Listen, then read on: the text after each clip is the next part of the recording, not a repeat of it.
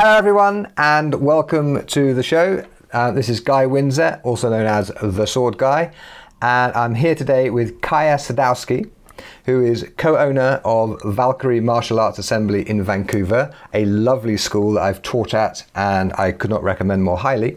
And she is also the author of a book called Fear is the Mind Killer, which, if you've been paying attention to things I've been saying since that book came out, you really ought to have read it by now because it's one of the best books I have ever read on the subject of martial arts.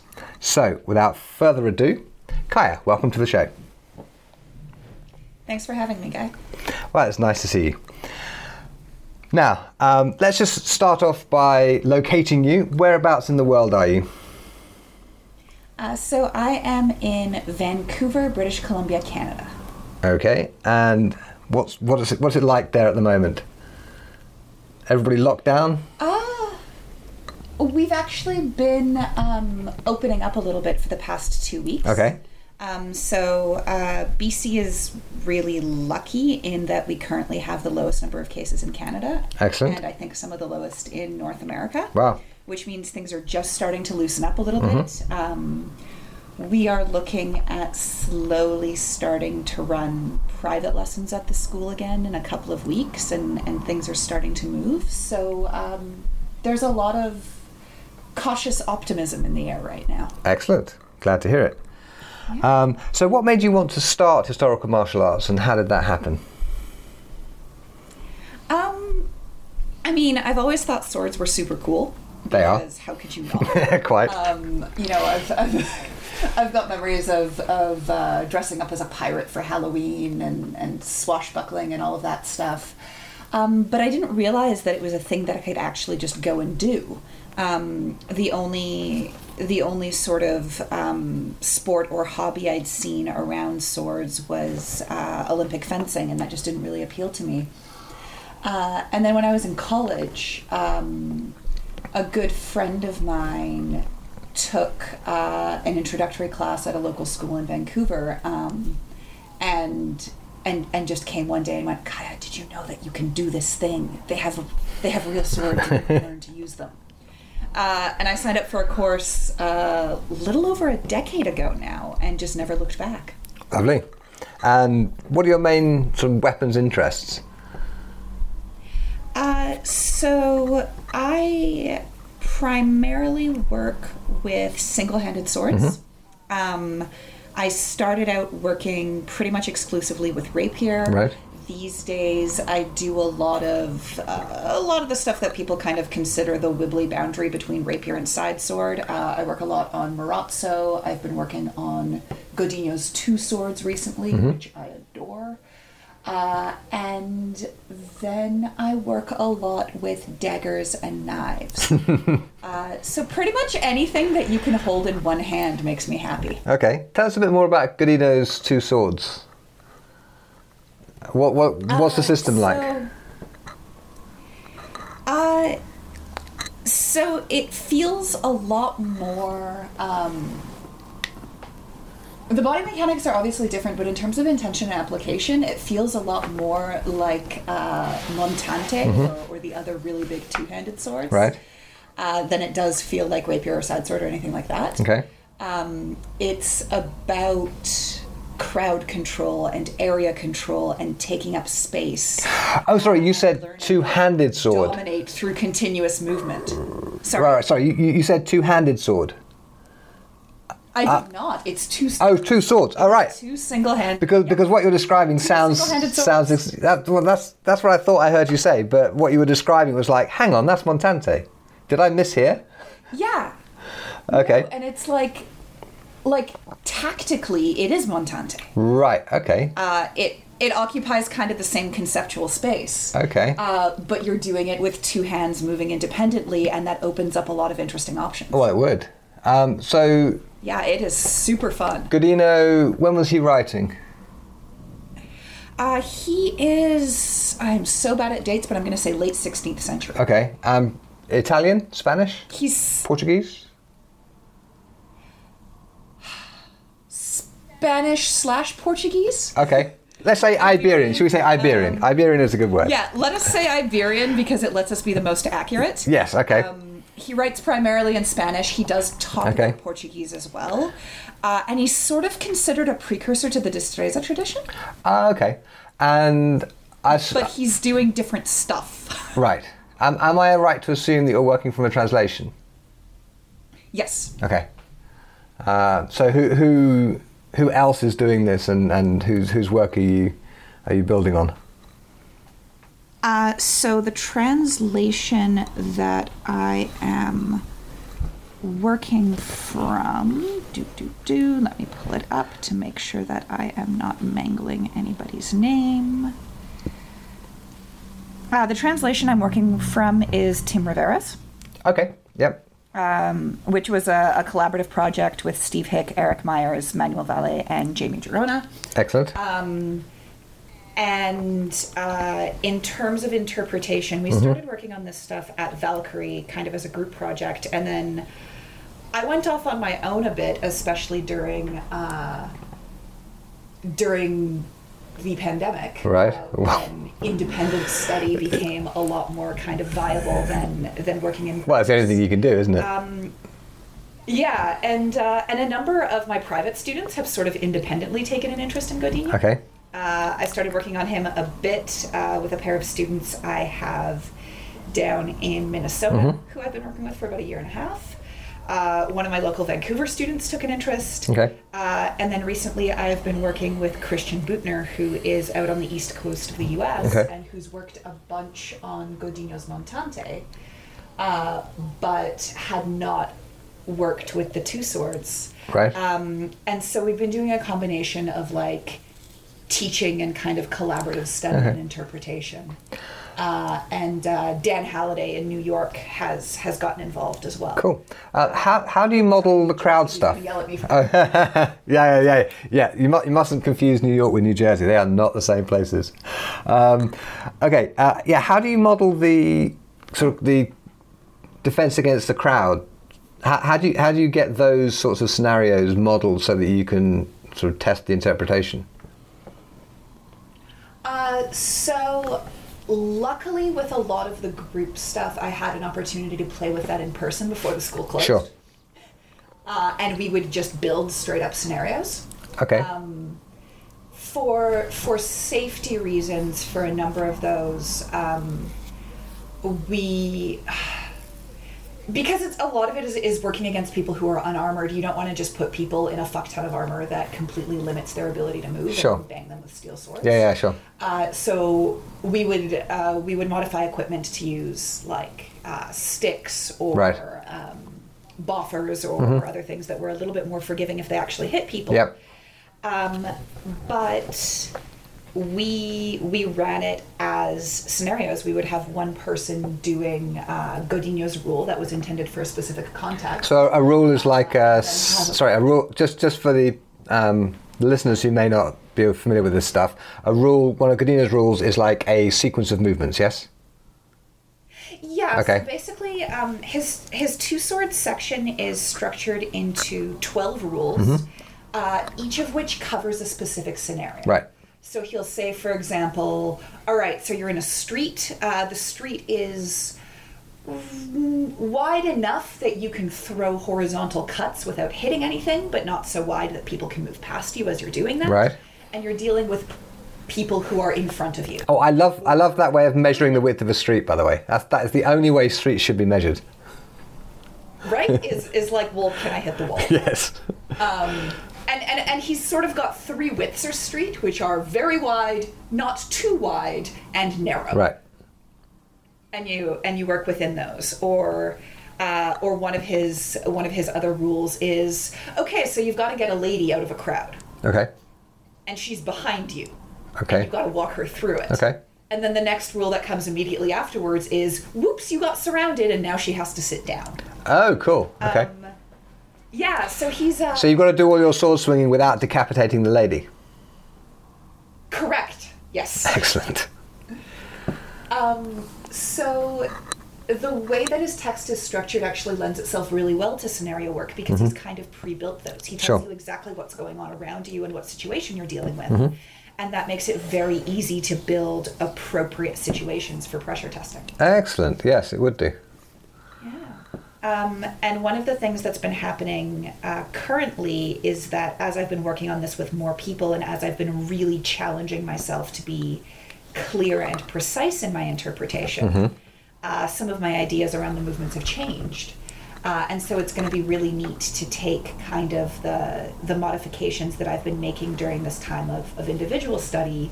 And once I can interact with groups of people again, doing a second round of pressure testing and seeing if anything's changed there. Yes, of course, because the interpretation doesn't work until it's actually you know put into practice. Of course, Yeah. yeah. Right now, right now, there's a lot of stuff that's been shifting in terms of body mechanics and fluidity and the ability to continue moving, Mm-hmm. Yep. which you can practice solo. Yep. Uh, but obviously, none of that matters if it doesn't work against other people. Precisely. Interesting. Uh, so, do you have sort of a plan for how you're going to to test the new interpretations that you've come up with working alone? Oh boy. Feel free to geek out. Okay, the people listening are sword people, so so you can geek out as much as you like, go as deep as you like. We will not get bored. Fair. I mean, um, honestly, what I've been doing currently is grabbing people who are experienced sword fighters Mm-hmm. who know how to move well with a weapon. I'm kind of focusing on folks who have good mechanics and a good sense of flow Mm-hmm. and understand kind of how fluidity is supposed to work in a fight. Yep. And I'm throwing this material at them Right. Okay. and and and sort of not just feeding them my interpretation wholesale, um, but having them kind of kind of work through it with me and seeing if we arrive at similar conclusions. Okay. Um, and actually, one of the really interesting things that I've been doing recently in my classes, because Valkyrie is still is still teaching. We are running uh, classes six days a week online. Excellent. Uh, and so I'm I'm really fortunate in that on Tuesday nights I have kind of a regular cohort of students that I can uh, throw things at Right. um, and sort of see what happens. Uh, and an independent uh, study and independent experimentation is something that's been very uh, a very kind of optimal choice for me. Yeah. So one of the things that I've been doing with Godinho specifically that's been a lot of fun uh, is I'll bring him to class and I'll say, right, here are a couple of basic movement principles within this system. This is how he understands footwork. This is how he understands uh, cuts and how your sword should travel. Uh, this is how he talks about posture and movement. Uh, and I kind of give people the big picture of um, how Godinho moves and what Godinho should feel like. Uh, and we maybe work through a basic movement pattern so that people can develop an internal sense of that. Uh, and then what I'll do is I'll take one of the sequences of, of, of movement in in one of the rules that I'm working on, especially one of the, the trickier ones or one of the weirder interpretations. Um, and I'll start to throw it at students in pieces. Um, so, for example, there's one of them, uh, Rule 4, that involves linking together two very different kinds of cuts. Uh, and then transition between them is weird and tricky. And when I was working on it with Dan and Christian, it took us like a week to make any sense of it Right. and and this is with checking it against uh, interpretations that other people have done that are out there. Um, for example, Tom Pui did a, a video series on Godinho's two swords that's now a few years old, Okay. um, but it's a useful kind of check as like, hey, how are other people doing? Absolutely. this? But with this rule, um, you start with throwing cuts on one side of the body, and then you transition to sort of a pair of like scissor cuts right down the center, Okay. and then move to the other side. Um, and what I did with the students was I didn't tell them what the pattern was, but I had them go, all right, both of your swords are on one side of your body, and they need to move to the other side. And one of your cuts is going to be a reverso, so a cut coming from your backhand side. Uh, and one of your cuts is go or sorry, uh, a revés is the, the Spanish version. I mix up my Spanish and Italian a lot. um, and your other cut is going to be uh, a tayo or a or a forehand cut. Um, So you've basically got three options for getting yourself efficiently to the other side. You can begin with the reverse and follow with the taille. You can begin with the taille and follow with the reverse, or you can kind of throw them both at the same time. Uh, and I had the students go and play with that and tell me and, and work out on their own which they liked better and why. Okay. Ask. And, and come to their own conclusions about what made the most sense mechanically and tactically. Uh, and then we played with okay, so what if your swords are now on opposite sides of your body? You've got one on your left and one on your right. Uh, and if you want to swap sides, you can either throw, you can either start with your arms uncrossed and throw two forehands, two tios, Yep. so they end up crossed. Or you can start with them crossed and throw two reverses to uncross them right.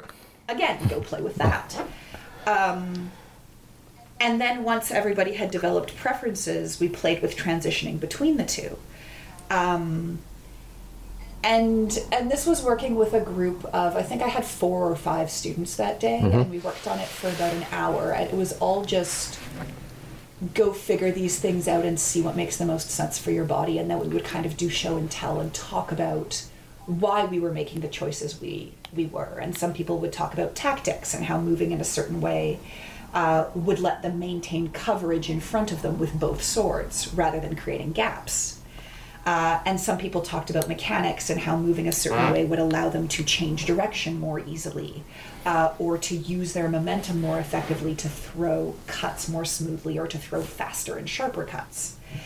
Um, and the thing that was really awesome for me was that everybody had different reasons for why they liked what they liked, Yep. but they ultimately came to very similar conclusions about what worked best. Interesting.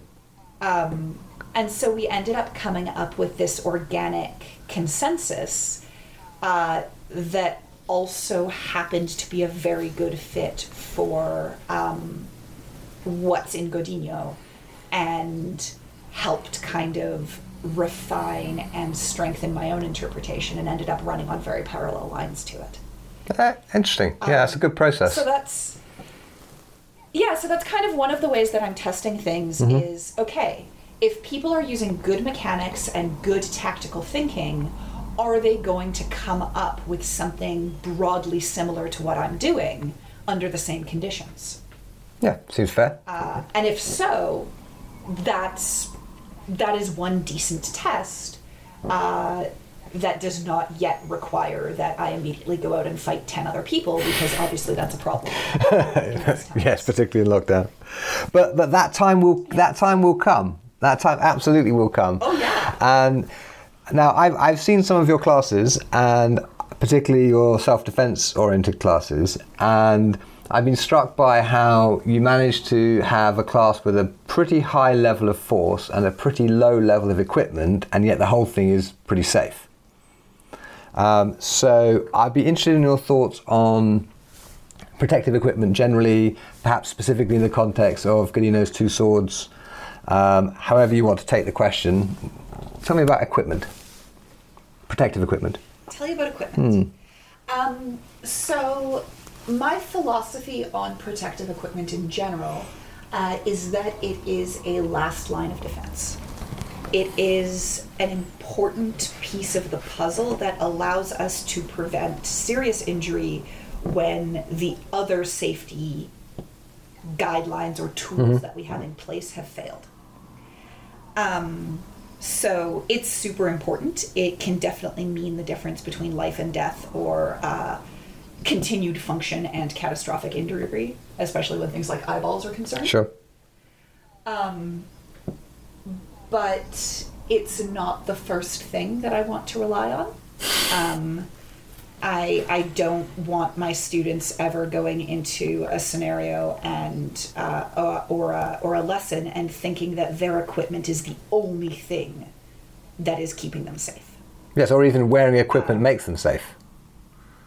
Because pe- people get killed in armor. All yeah. the, you know, in the Middle Ages, people were being killed in Yeah. full plate armor. Yeah, equipment uh, equipment helps if you do an oops. Yeah. it's not it's not perfect it's not foolproof but it's an extra layer of protection. Um, but for me the most important uh, safety tool, and the one that I will always emphasize in my classes, is uh, trust and the relationship between the people involved in the exercise. Um, the fact that there needs to be an ethic of care in our training, that your job as a training partner is to make sure that you and the person are working with a learn and b walk away safely at the end of whatever it is that you've been doing I, would switch those around. I'd put the learn second. yeah fair. Uh, that was not necessarily priority okay. although you know although the thing is actually no i'm going to argue with you on that Okay, go ahead. uh, in the sense that if our only priority is everybody walking away safely why the hell are we training martial arts Yeah, okay. So that, that yeah. um, we're here to learn. We accept that there is an inherent level of risk in that, Mm-hmm. um, and that everything we're doing is for the sake of the learning. But my God, do we want to walk away at the end? okay. So, so no, I'm comfortable with my. um, Fine. but uh, So what what do you guys use? Equipment wise? uh, gear wise, Yeah. are we um it's very situational for something like Godinho's two swords because you've got uh, because it's a system that relies a lot on the power generation that comes from continuous movement Yep. uh, and you get a lot of like full body stuff going into things Yep. so you have swords that could really hit like a brick um, if i'm sending people in against that in kind of a pressure testing context i'm going to make sure absolutely that they have rigid throat and back of neck protection. Uh, i'm going to make sure that they've got a full face mask and something protecting the back of their head. Uh, because those are all places you do not want to oops Yep. into. Yep. and I would probably be looking at hard protection for uh, for the joints, for the knees and the elbows, uh, and the hands, because those are all things that if you whack them hard with a sword are just going to break. Yep. Um, and if people wanted to throw on more, if they wanted to, for example, make sure that they had rib and, and sternum protection, uh, that would be that would be a thing that they could absolutely do. Um, but yeah, that's that's kind of my baseline there. Okay. Um, So I don't want people in in anything that really affects their ability to move in with something like uh, like two swords. A really big part of its effectiveness is the fact that it's scary. well, yes. Like the reason it works, the reason that it takes up an enormous amount of space is that you're effectively staring at this helicopter of doom Yeah. and there should be an enormous internal hesitation to actually step into that. Yep. And that means that in order to test it effectively, you need people lightly armored enough that getting hit sucks. Okay. It shouldn't injure them. Mm-hmm. But It but should be. you can't just shrug it off. Yeah. Or or ignore Absolutely. it. Yeah. Uh, if you know, yeah, if you put somebody in the kind of armor that a lot of folks wear for longsword tournaments, they could probably walk right in. Um, and that's not a realistic representation of the context that uh, that this way of fighting was intended for. Mm-hmm. So you're not actually going to get an interesting result. Yeah. Sure. So you want people, you want people scared of the swords. Absolutely. You want people aware of the fact that if they get touched, it's going to be real bad news. Yep. Um, but you still want them to have the freedom to problem solve within that without immediately risking catastrophic injury. Yep. Okay. Um, now, pretty much everyone I've talked to about equipment has pet peeves. Uh, feel free to vent. All right. This is this is my real big one. This is my hobby horse when it comes to equipment. I've got two actually. Okay, go for it. Uh, one of them is primarily a safety concern, and one of them is primarily a technique and ability to fight concern. Uh, so the safety one is uh, it appalls me how many people think that fencing masks are sufficient for preventing concussion, Yes, you and me both. and who specifically, uh, or who think that concussion is not a substantial enough risk in fencing to be concerned about. Right. Yes. Um, and and I think this is a particular problem in in rapier and in combat with single-handed weapons or weapons that are considered lighter than longswords. Um, Interesting. and uh, Okay, you're, you're the first person.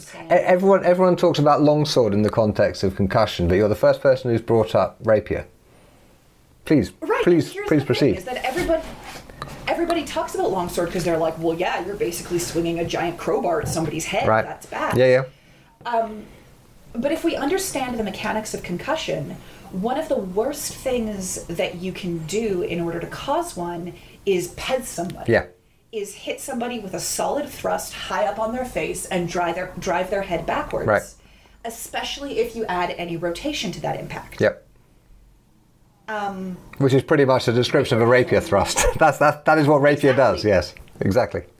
Rapier thrusts to the face. It loves thrusting to the face. Right. Thrusting to the face is great. It's the core of rapier. Um, not only that, yeah, not only that, but the profiled stance that most systems uh, encourage one to fight in Mm-hmm. means that when you do get hit in the face, there's almost certainly going to be rotation happening as well. yep. Because you're not square onto your opponent, your head is already turned, and when it gets hit, it's going to turn Yep. more. Yep. So there is a massive, massive risk of concussion in rapier. Mm-hmm. And we don't talk about it because we're using a light, fun, fluffy weapons. That's the perception. No one who's ever picked up my working rapier has called it fluffy. it's just like you know, or, or even or even if, if you handle like a, a historical rapier, like my I'm talking about my sharp rapier at the moment. It's Yeah. it's a rigid iron bar. I mean, it's it's got no flexing in it at all. I mean, it's it's it's springy enough that if you hit really really hard, it's not going to shatter. It's going to bend a little bit, but it is not a flexible weapon. And even when you go to a fencing weapon like my, my, my training sword, it's I have a very light and beautiful um, training rapier, but there's a kilo of mass just in the sword. And if I do it right, I'm putting maybe 50 kilos of mine behind it too. And then it takes time for that steel to bend. Exactly. Um, I've been I've been concussed by a rapier in a tournament. I bet. It was it was a minor concussion, um, but it definitely happened. I I know the local SCA has a long history of people getting concussed so badly they stopped fighting permanently Sure. because of the brain damage they suffered. Right. Um, And it's just not something that comes up enough, I think, in the HEMA community. Agreed. Um, and when it does get talked about, people are like, well, you should put a rugby scrum cap under your fencing mask, and that will stop this. That's totally going to help. yeah, totally. Like, it- that, that's why you know boxing boxing gloves makes a complete. lack of understanding of the mechanics. Because boxing gloves prevented all the concussions, right? Exactly. Totally prevented them. That's why no boxers ever have concussions ever, right? Yeah, totally. Um, so how would you solve it? Do you have a oh, you know, if if money was no object and you had all the scientists in the world working on it, what what would you want to see them come up with? This is a real hard one for me, guy. Um, this is, you know, thinking about this as a technological problem because we know that one of the the best ways of preventing that particular kind of pezzing effect is to basically stabilize the neck. Sure. is to make it so that the head can't go back. Um, I don't know how you do that and still allow for the kind of movement that is integral to rapier fighting. Yeah. I mean, some sort of helmet that is sort of anchored to the shoulders might do it, but you still, but then you would have difficulty moving. Exactly, and that's my and that's the thing is is we end up sacrificing. Um, How about this? You know, you know, uh, like a diving suit. If you had a like a perspex ball, so you could see all round, and it was anchored on your shoulders Right. like a diving helmet, so you could turn your head this way and that inside it, but the rapier would hit this ball. That might do it. right, and wouldn't maybe yeah, um, or or honestly um, heading in the other direction and looking at swords and seeing if there are ways that we can we can make them flex more and sooner on impact. But then you have the wobble But problem. then we kind of run into doing rapier with a fencing foil, and we have the wobble problem. yeah. Um, this is the thing: is I, I honestly don't think there is an ideal technological solution. Um, I think we're stuck with with human solutions on the one hand that involve things like managing force and managing distance and fighting in ways that mean that the amount of times you get hit with enough force to potentially concuss somebody is minimized Right. Um, and and also just acknowledging that this is a big danger of what we do and that like in boxing uh, when you when you take up this art and when you fight with intensity that is a risk that you are taking and have people come into it with informed consent Yeah. Because i think a really big thing that happens is that people come into this without understanding the risks Yes. Very Um, true. and it gets sold to them as a fun and safe way to get in shape. Uh, and I don't think that's honest. Yeah.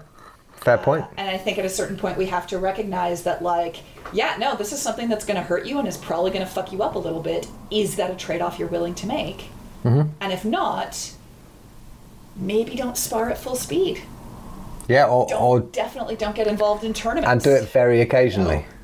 Or do it very occasionally. Yeah, or do it, uh, train for it uh, the way that the way that boxers or the MMA fighters do, where training at full intensity is less than ten percent of what you do in your practice. Sure. Yeah, it's it's know, less than, it's less than one percent of what I do in my practice because you know I'm 46 and I've been doing this for like 20 odd years and yeah I've only got one head. Exactly. I've um because of my long and storied history in many extreme sports and also an extremely clumsy childhood, I have had five or six concussions in my life. That's more than enough. I should not have more. No. Uh, I don't compete anymore, uh, even though I'm young and fit enough to still do so because that risk is, is one that's unacceptable to me.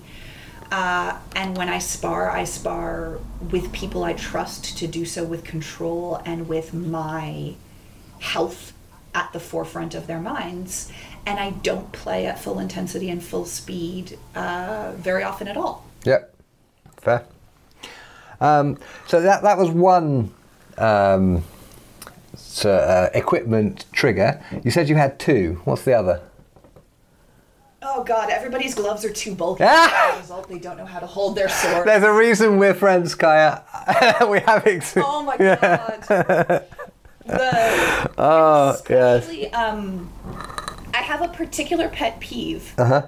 about cuz like long swords, broken fingers, whatever. You guys figure that shit out. I'm not a long sword person. Right. But the number of people who use rapiers and rapier-like swords, some of which have a bloody cup hilt and will still wear these massive bulky padded gloves underneath I know. that mean that the only thing they can really do is hold their sword in a bloody fist. Yep. Uh, and it completely destroys their ability to use the weapon as it's intended. Yep. Uh, and actually creates more safety problems than it solves. Well, there you go with the you know if because there's no softness in their movement, there's no ability to control their impact. right. Uh, it feeds into the concussion and the problem. handling. Yeah. Yeah, exactly. So so you end up with like, yeah, maybe your fingers are a little bit better protected, but honestly, that's a thing that your guard should be bloody doing anyway. Yeah. Uh, and the side effect is that you're hitting people way harder than they should ever be hit. yeah. And your fighting's ugly. and I'm and I'm gonna throw in that aesthetic complaint because it matters. Yes, certainly. Like who the hell is doing Marozzo because it's smashy and efficient rather than because it looks fucking sexy? well, you said it. I did. Okay. I did and I stand by. No, no, I, I and Most of what I practice is pretty as hell and it should be. I, I could not agree more. Um, And that's an integral part of authenticity and fidelity to the historical sources. Yeah. That we are throwing out the window. yeah, I mean, like, like when I'm fencing rapier, if I have, if I'm intending to use my left hand to parry, I'll have a steel gauntlet on my left hand, but I'll just ever, I only ever use just a fencing glove on my right. and you know, I've Yeah. I've I once got wrapped on a fingernail in a painful manner when fencing rapier. I think once, but you know, Yeah, I've been. Yeah, I've been fencing in leather unpadded motorcycle gloves for 10 years. right. The only hand injury that I have ever sustained uh, was the fairly exciting loss of a fingernail on my left thumb, which happened during a machete lesson. Right. Okay. And like, machetes don't have a guard. Yeah. You're going to get hit in the hands. Yeah. And you're a lefty, right? Uh, and I'm a lefty, so Yeah. it's my dominant Yeah. hand. Um, I have, I have never once had anything happen to my hand, my sword hand, while fencing, that has made me think, "Gosh, I need heavier gloves."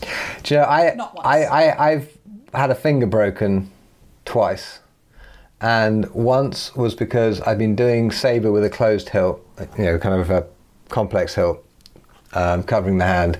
And I was sparring, this is like 25 years ago, we were children, um, with a single handed sword that had an open guard, so nothing protecting the fingers. And I tried to do a kind of classical saber fencing parry, lifting the sword above my head.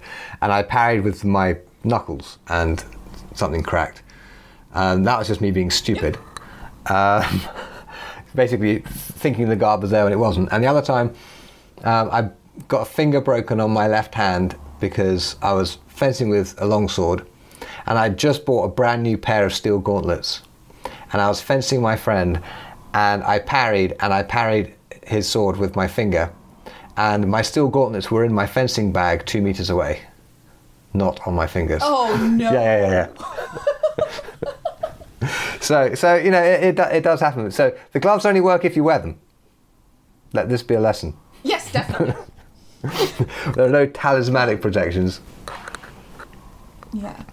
Um, Um, okay, so so your your pet peeves on protection are um, concussion, particularly in rapier, and inadequate hand protection, or or rather excessive hand protection in some cases, um, and lack of sensitivity and flexibility. Correct. Yeah. Yes. Okay. That's that's yeah. We we're basically the same person in, in this discussion. So I think we should probably move on because otherwise it's just going to be looking like you know it's going to be bouncing back and forth between mirrors. So we need to find we need to find something else that you disagree with me on, Kaja. Um, Oh, good. okay. How about this one? I, this is not going to generate any disagreement, I don't think. But um, what has been your proudest moment in historical martial arts? My proudest moment. Yeah. Oh. Um.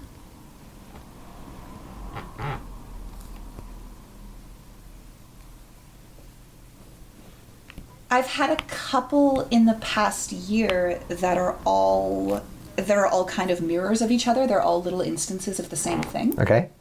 So I'm going to kind of lump them together. Okay. Um, it's when somebody has uh, reached out to me, um, a colleague, uh, somebody else who who teaches martial arts, uh, uh, HEMA specifically, um, and has told me that they read my book and they implemented some of the culture changes that it suggests, and their school got better.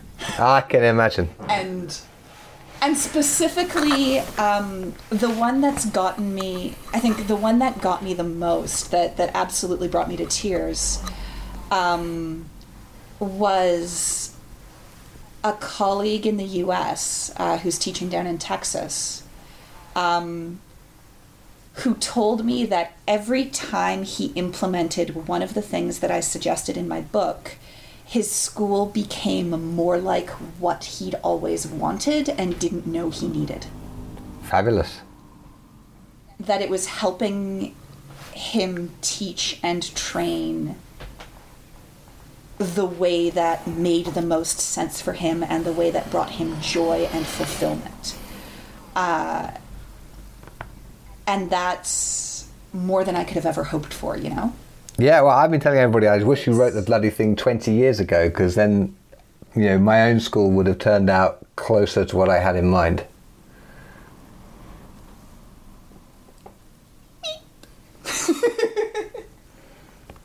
um, I still, yeah, it still just makes my brain shut down when I hear things like that. It matters so, so much. And I didn't let myself dare to hope that it would have this impact. well, you're not supposed to ha- write a book like that your first time out, Kaja. You're supposed to build up to it, and after about 15 books, you produce something like that. Uh, do you know how much pressure that puts on writing a second book? None. Because the thing is, it, it doesn't matter what you do. You can't you, you can't expect to top it. So you're free to you know do whatever you want. Uh, that's a good point, and that's the conclusion that I've ultimately come to Yeah. is that I don't have to worry about everything I do being revolutionary because that's an unreasonable expectation to have. Right. And now I can go write weird niche stuff that nobody else cares about. Precisely. So what are you working on at the moment? Uh, I am working on uh, a historical, uh, an actual like historical interpretation book. Wow. Okay. The way that I do things. Yep. Uh, I am writing specifically on that weird last bit of Marozzo Mm-hmm. where he talks about self defense against the dagger. Okay. Yep. I am familiar with the book. Because it's, yeah, it is a funny little self contained section of the text that behaves rather differently from the rest of it. yep. Um, and it's also a really interesting case study in how you build an effective and very simple self defense approach Okay. um, that you can boil down to a very small number of principles. And when you look at the 22 individual plays that he's actually got in that section, there's sort of just three things applied in different contexts. Okay. What are those three things? Uh, three basic kinds of movement. You drive right through somebody's center of gravity and you knock them over. Right. You make contact with them and you pivot them or yourself. So you you turn their force against them, kind of Aikido style. Yep. Uh, or you isolate a joint and you break or lock it for a disarm. Okay. And That's a pretty complete martial arts system right there. It is, uh, and and my contention with this, and and the thing that I want to use the book to show, is that if you understand the decision making model that's at play in a system, and you understand the basic mechanical principles that it's using, which in in in this case are those three techniques, Yep. you can reconstruct all of its individual techniques on the fly. And you can do so without having to memorize them. You can do so using them as a means of exploring and refining your approach mm-hmm. rather than as a set of things that you need to remember in order to do it right. Um, So it's going to be an exploration of training practices and pedagogy via this one specific interpretation of a very small little system. It sounds fascinating. Um, do you have any timeline for when the book might be out?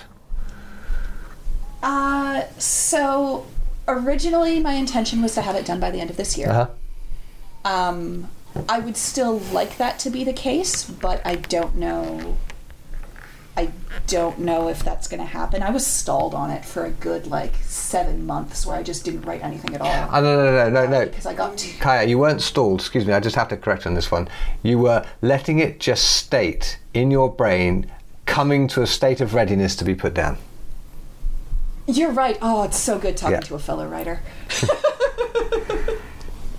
Never stalled, was, only ever thinking. Uh, yeah, it was it was proofing like sourdough. right, exactly. Um, uh, anyway, I've started writing again. Good. uh, and I know what I want now, and I have a clear outline, and it's fun and it's exciting.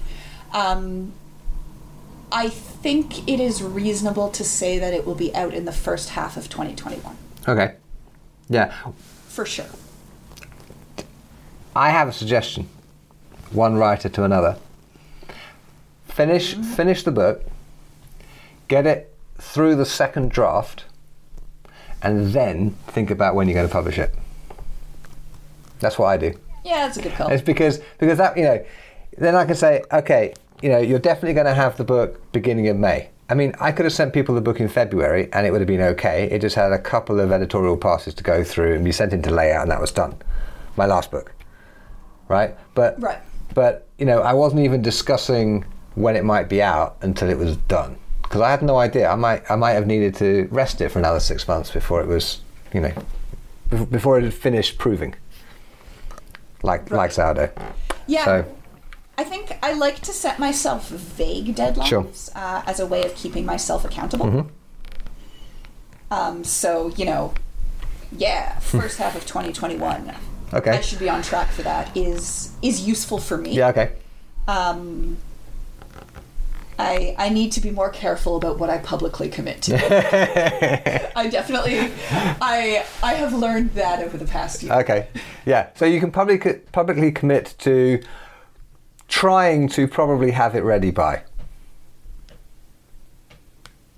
Correct. Fine. Yes. That, that's fair. Well, I'm, I'm very much looking forward to reading it whenever it comes out, um, whether that's next year or, or at whenever. Um, okay, so what is the best idea you've never acted on? Oh, God. This is honestly a really hard question. Well, I mean, three years ago we could have said writing a book, but then you went and did it. Yeah, so. I don't have that one anymore. Um, my honest to god problem as as a as a martial artist and as any kind of a creative person is that I am much more a person of action than of ideas. Okay. So if I I am slow to come up with ideas, they take a lot of time and they are few and far between. So when I get one, I usually have to act on it immediately. Oh, okay, interesting. Um, like what? And so I don't know like the book. Okay. like uh like um starting to do work on uh on scenario work and use of force and stress and all of that and bringing it into the HEMA community. The second I decided anything like that was a good idea, I just started doing it. Right. And I often start doing things before I'm even sure something's a good idea. Yeah. Uh, I'm I'm this is part of why I like working in groups and in collaborative communities Mm-hmm. is that I often surround myself with people who have better ideas than I do and become the person who goes out and does them Right. Well, that's that's the thing. Uh, with credit of course. Of course, Uh, there- there is there is so much. Um, there are so many ideas out there. It's the execution that is everything. Yeah, so I I don't know that I have ideas sitting around that I haven't used because I don't know that I have very many ideas. Wow, well, that, that's a really good balance to have, actually. Okay. so so my answer is I don't think there is one. Give me ideas, please. Fair enough. Well, you heard it here, people. Um, so, listeners, if you have ideas for things you think Kaja should be doing, she has just invited you to send them in. Okay. Um, my last question. Somebody gives you a million dollars, let's, let's say pounds, right, which is like 2,000 Canadian. Um, oh yeah, sorry, sorry, nice. like two, sorry, 2 million Canadian dollars million. to spend improving historical martial arts worldwide. How would you spend that money? I would seek out uh, clubs or or organizations um, around the world try to you know find as many like one in as many cities and hubs as I as I can afford. I would find clubs that are starting to do really good, really interesting work that are run by people who have great ideas but don't necessarily have a voice or resources. And I would make sure that they have the space and the tools to actually grow Okay. because my my experience um, with Valkyrie and what we've done in in our local community is that our ability to to learn and to train and to make change absolutely expanded exponentially once we got a space. Oh God, yes. Oh yeah. I've, I, once we got the stability to just train from a place Yep. and to grow a community in a place right. Um, and there are so many people that are doing amazing work in HEMA mm-hmm. that nobody ever hears from. Sure. And that nobody ever gets to see the fruits of mm-hmm. because it's like them and two other people training in a park. Right. And and they don't have the continuity that a space allows, and they don't have the platform that a space gives them.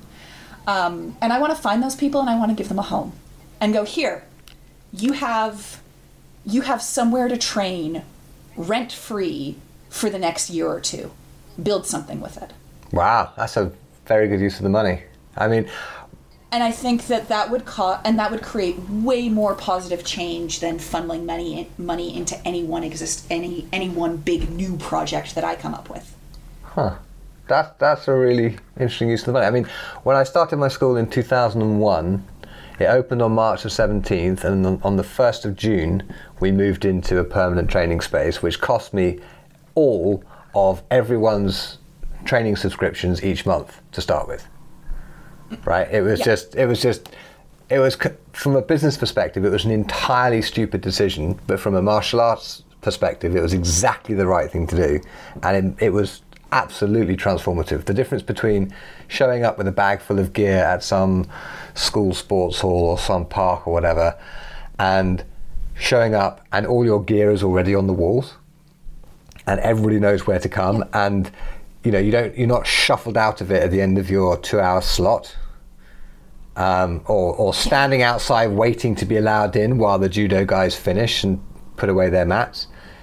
You know, it's just, yeah, it is absolutely a completely different way of being when you have your own space. So, yeah, I, th- I think that's an excellent use of the the money. is, uh, and this is the thing Mm-hmm. is is like, I agree with you completely that like business wise, running a martial arts space is dumb. Yeah. It's it is like oh my god, nobody go into this business to get rich or to even have baseline economic stability. Um, but it is absolutely vital from a community and from a martial arts perspective. I think Right. we really underestimate how much community growth and how much knowledge sharing and how much training happens not in class but in all of the times outside Absolutely. when people just drop in to fuck around Right. when people start taking private lessons because there's something they're interested in when they're hanging out after class for an hour you know shooting the shit Yep. that's when that's when The magic happens. powerful valuable revolutionary things happen Yep. and you need a space to make that Yeah, and, and uh, from a certain perspective, the purpose of the classes is simply to get people into the space to allow that to happen. Exactly yes Yeah, it's like it's like like conferences, business conferences. You know, no one actually cares about the speakers. Yeah. No one actually cares about the you know the formal curriculum. You go there for that chance conversation over a glass of wine or a cup of coffee or something, which completely changes what you've been doing. Yes, the um, you know, I I, I used to be an academic Mm-hmm. and uh, still have a lot of a lot of friends in that field, and every single one of us, I think, would say that the reason that we go to conferences is for the conversations that happen at midnight on Saturday Yep. after three glasses of wine. Yep. Yep. Absolutely. is that is where the magic happens, and that is that is what I want people to have in HEMA. And there are so few of us that do. There are so few of us that have a stable space. Mm-hmm. And quite frankly, most of the ones that do are are the people that need that resource the least. They're folks who have a good amount of stability, that already have a community, um, and and maybe don't necessarily have that many new and exciting things to say. Okay. um, you know, it's by the time you get a space, by the time you get stability, you've been in the game for long enough that you're adding value to the community, but you're not a new voice anymore. Is the newness of the And- voice particularly important? I think. I, I, I speak as someone who's been doing this since the early 90s, right? So, you know, I'm, I'm about as old as it gets. So I, I don't want to be completely obsolete, Kaja. Come on. I don't, uh, Guy. I adore you, and you're not obsolete. But the first generation of, the first and second generation that I've seen of HEMA instructors, uh, and of people that have really managed to to grow and build something, are straight middle class white guys. Yeah. And there's a narrowness of perspective that comes with that. Uh, and even if you are the smartest and most engaged and most thoughtful and wonderful straight middle aged white guy in the world, there are perspectives that you lack and that are sorely needed in our community. I couldn't agree more. and and the people that we need to hear from the people that are going to make really valuable change that are going to make our our our community richer and smarter and better and are already doing so even though they lack enorm- uh, an enormous amount of the resources are the people that are probably never going to have a permanent space because they're not going to be able to afford it Right. Because they don't have the same stability and the same advantages that a lot of the rest of us started out with Sure. um, you know, Valkyrie. Valkyrie is has been surviving by the skin of its teeth since we opened. We're a really marginal space, um, and we've still had a lot of advantages and a lot of external support come our way. Um, and we, you know, we're run by women and we're run by queer people, uh, and that that has made things harder for us, but we still don't face, you know, the structural, we still don't face racism, we still don't face a lot of other structural difficulties that stop other voices from coming forward. And we're just barely scraping by. Sure. Um, so I know, I know how many voices we're missing because of those structural inequalities. Um, and that's that's why my my billion dollar plan would be throw money at the people who need it most okay. and who need to be louder and who need to uh, need to be able to contribute to our community. And I'm not saying that you know, uh, you know, a school run by uh, a queer woman of color in in a marginalized neighborhood in New York necessarily has to be doing social justice work, but it's going to bring a perspective to swordplay and to HEMA that is fundamentally different from what the loudest voices are now. And we cannot help but be enriched by that. That is an ex- So fucking yeah. give her a space. I, I, I think that's an excellent point to close on. So, because really, you know, what what can one say after that? Um, thank you very much, Kaja. It's been an absolute pleasure talking to you, and I wish you all the best with the new book. And thank you again for writing the old book. Um, and I hope to talk to you again soon. Thank you so much, Guy. It's been wonderful.